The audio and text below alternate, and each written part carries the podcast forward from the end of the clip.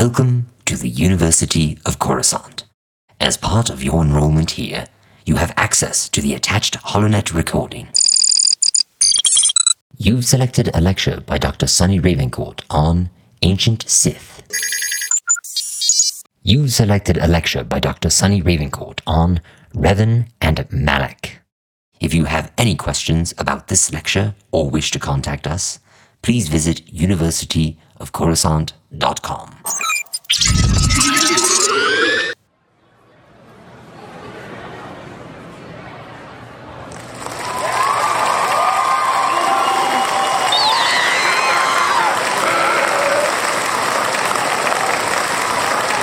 Thank you, thank you, thank you. I cannot tell you how thrilled I am to be back in the Grand Lecture Hall here at the University of Coruscant.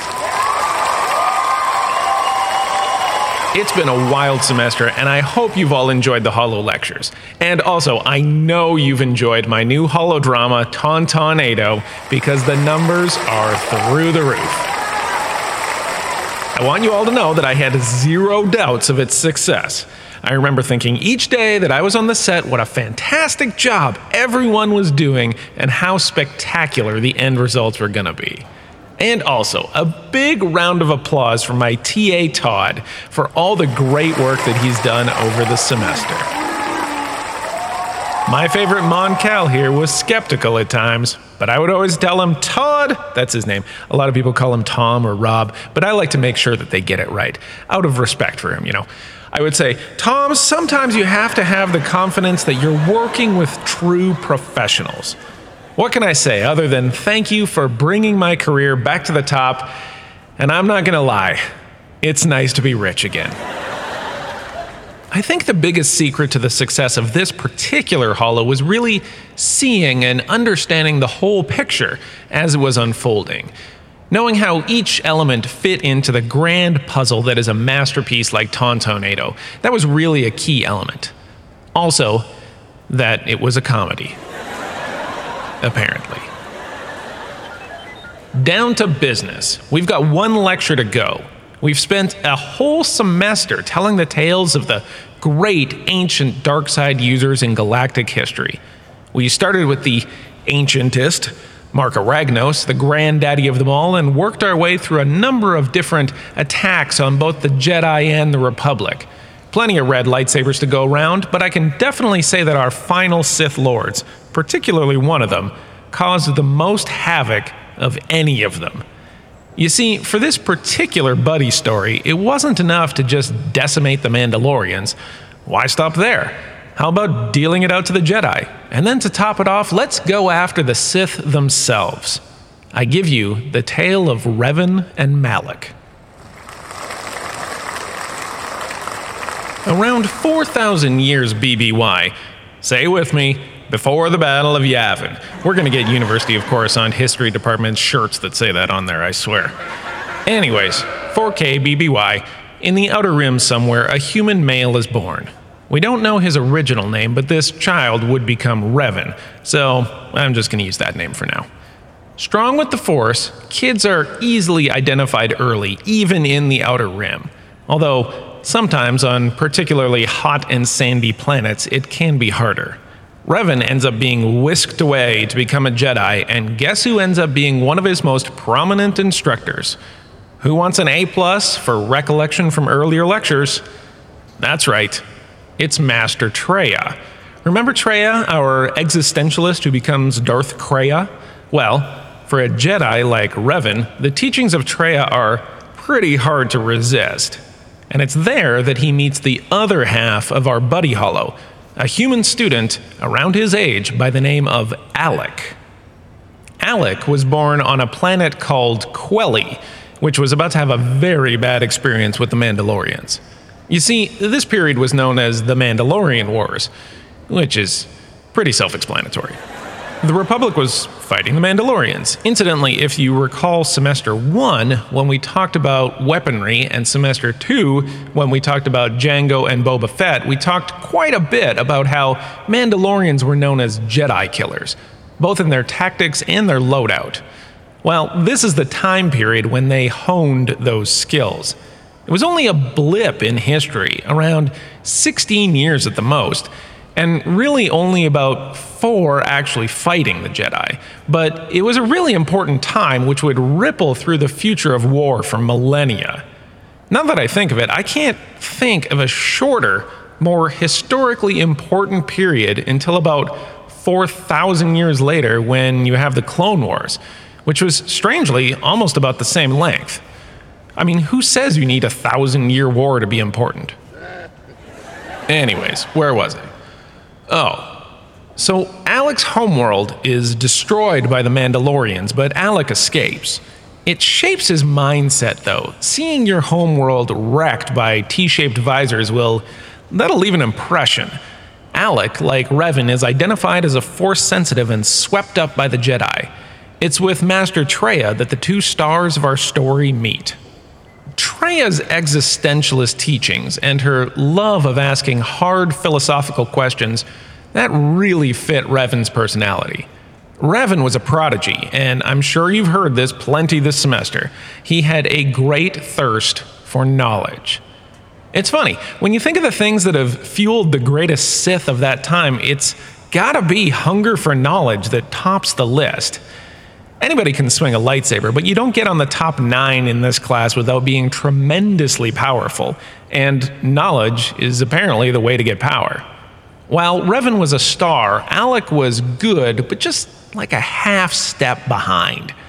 My money says Alek would have been the star of any other class, but Revan was a generational talent. More than that, he was an all time head on Mount Mothma talent. It's kind of unfair to Alek, but I mean, them's the breaks, kid.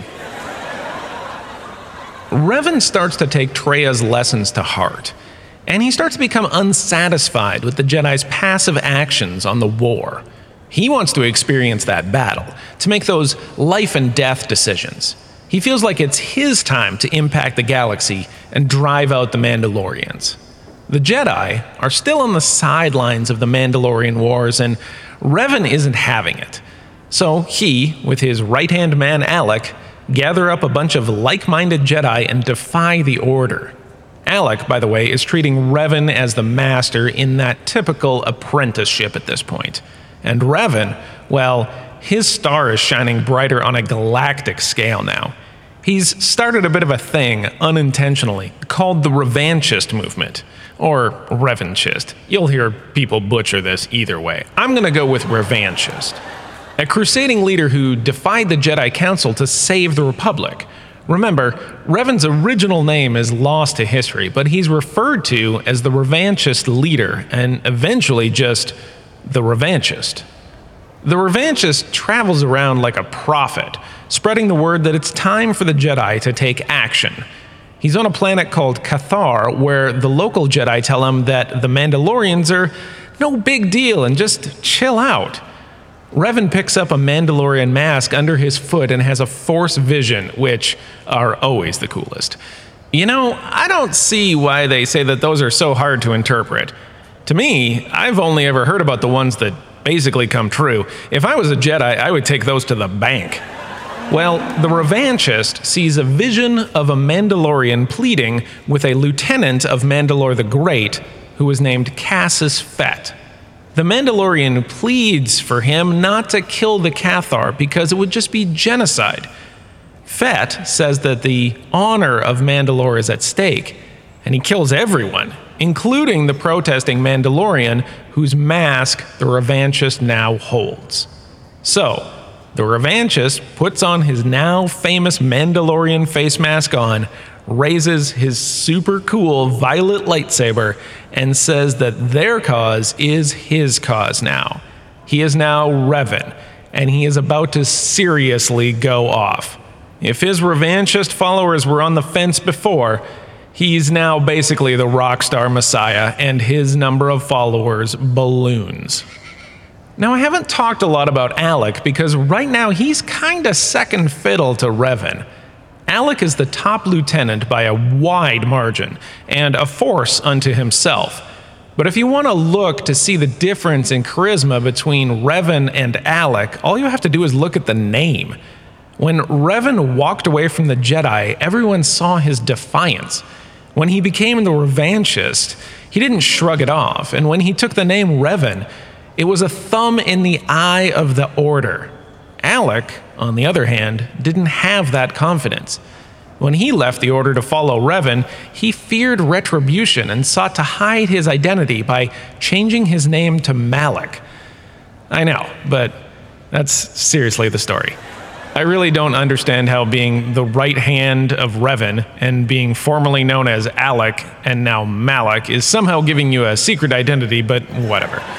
Do you know any good Jedi spies? I sometimes think that they believe that the rest of us are complete morons. This would definitely be one of those examples. Either way, everybody knows it's him, but he keeps the name Malak because, well, he's not Revan. Revan has his eyes on the prize, and that prize is at the very top of the Mandalorian army. Mandalore the Ultimate.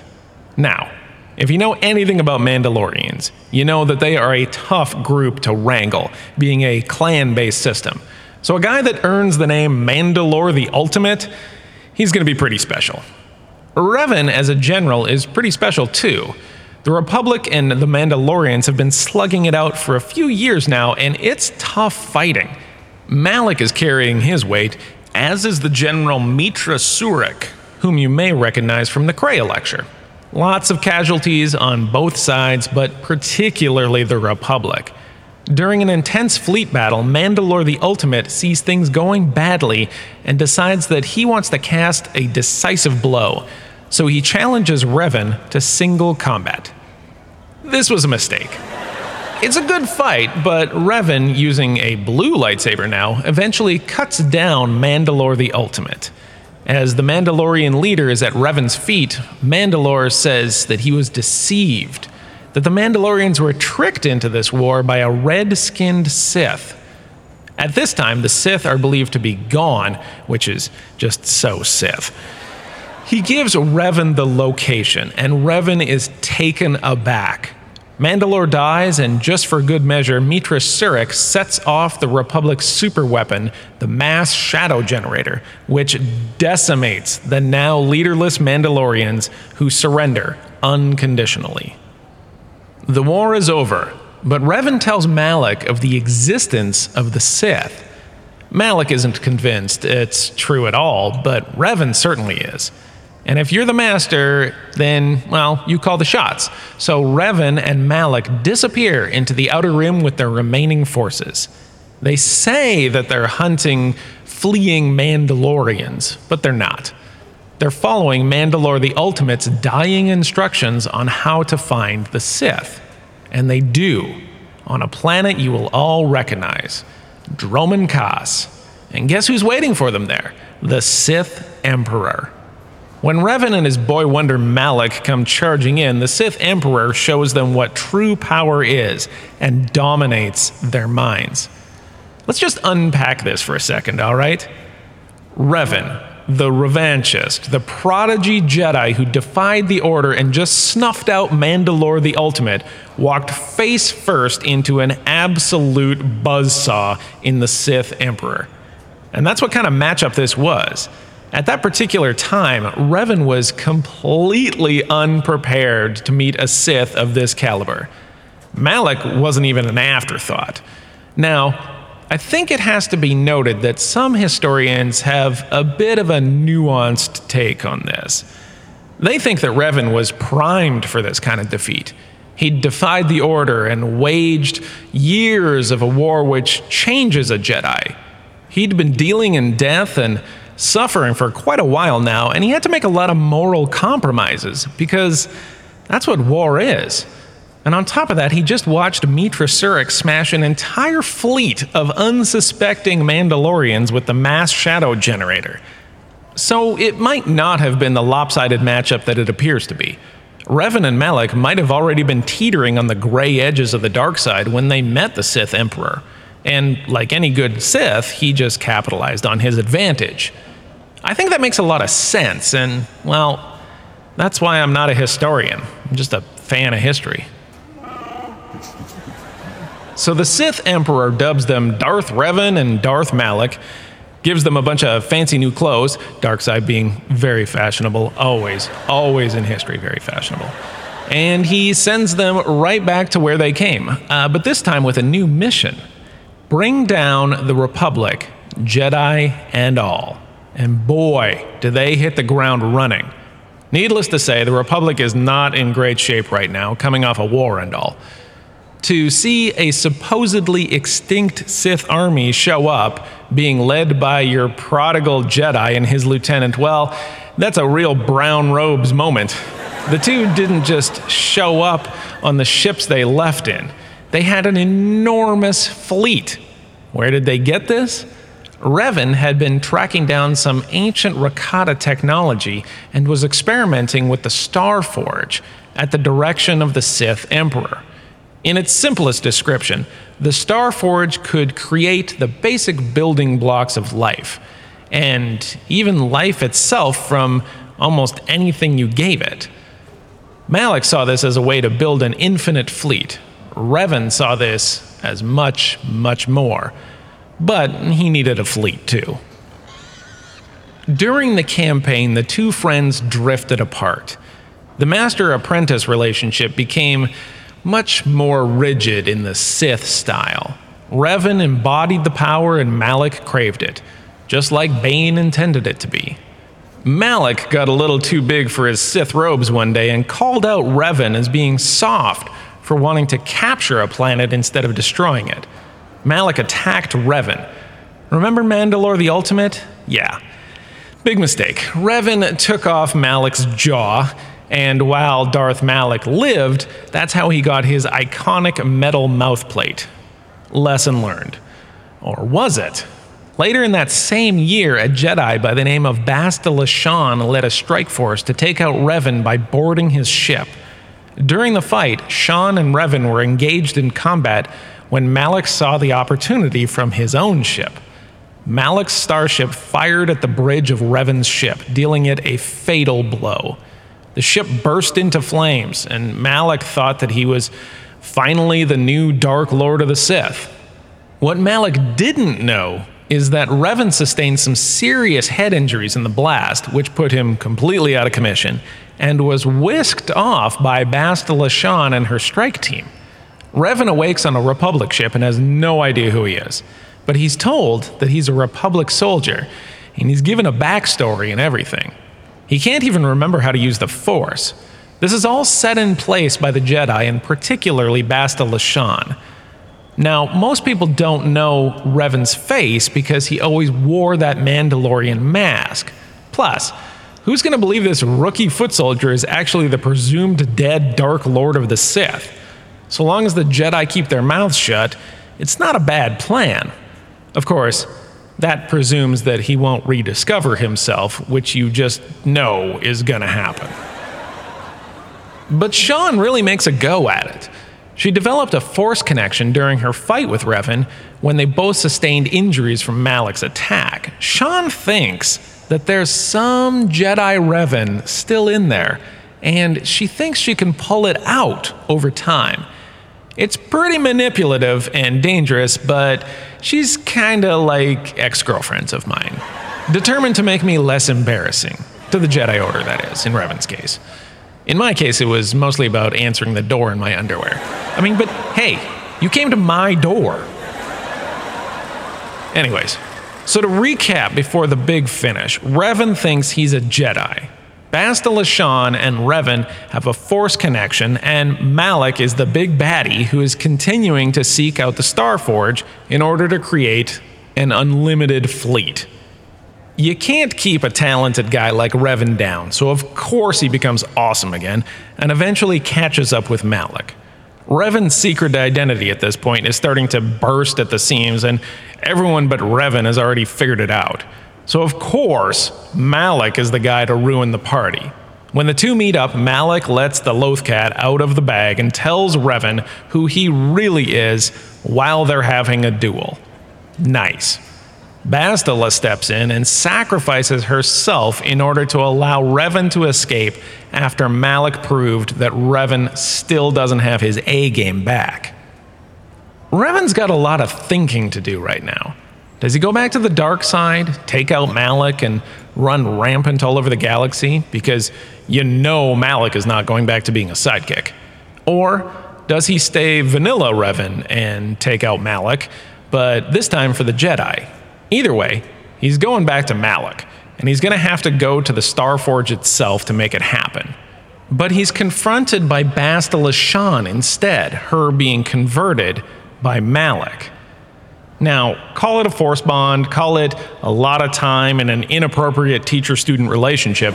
Either way, Revan's in love with Bastila, and when he defeats her, she begs him to kill her. That's not going to happen. He brings her back to the light. Lots of last minute conversions in this story, but not with this next guy. Revan finally catches up with Malak, and they have a duel for the ages. But this lecture is not titled Malak and the People He's Defeated. Revan takes the day, and Malak and his metal jaw are retired permanently. Revan's got a whole life afterwards, which continues to run smack into another of our previous lectures about the Sith Emperor. But I think that the buddy tale of Revan and Malak is. It's just spectacular. They really should have made a holo or a game about these two. I'll bet it'd be one of the greatest of all time. At least one of my favorites. All right. Whew. That was a long one, but it was a good one. Let's do it one more time. How about it? Question from the audience. Oh, I see him now. This is becoming tradition. It's our favorite Jedi Padawan, Blur Lightfire. How are the Jedi classes going? Well, lightsaber combat is pretty exhausting. But what I'm really enjoying is my influencing classes. Influencing. Oh, that's great. I read that works pretty well on the weak minded. So I don't want to see you taking advantage of poor Todd over there. That'd be easy pickings even for a beginner like you. My teacher says I'm pretty good. You're pretty good. I have a natural talent. You have a natural talent. Anyways, after teaching a whole semester about ancient Sith, have your opinions changed at all? Ah, as usual, that is an excellent question, Blur. I guess it's always hard to recreate feelings you had before they've changed, or frankly, to be objective about your own feelings at all. But even being forced to consider these difficulties makes me realize that yes, my opinions have changed. And by a lot. Sith Lords are supposed to be the definition of evil, the simple opposite of everything good in the galaxy. It should be easy. What's bad? I mean, Sith Lords are bad. But are they? I mean, we just went through nine of the supposed worst creatures in the galaxy, 10 actually, and I dare say that most of them aren't even close to the worst. A few of them, like Kreia, I won't call evil, and I struggle to even call bad. She was just making decisions using a different philosophy.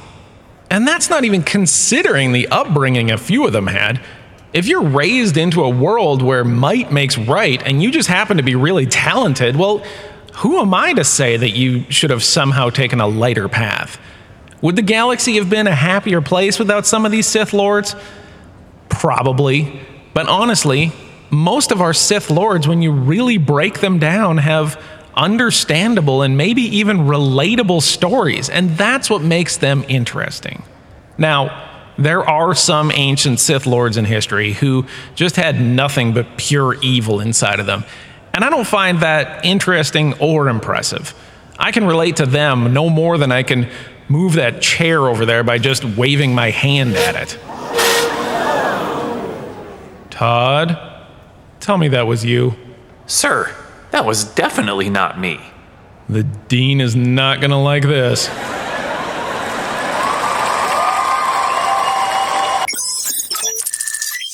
This concludes your selected lecture from the University of Coruscant.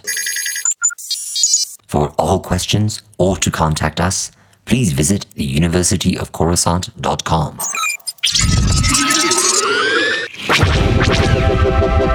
This podcast is part of the Red 5 Network. For more Red 5 Network podcasts, visit red5network.com.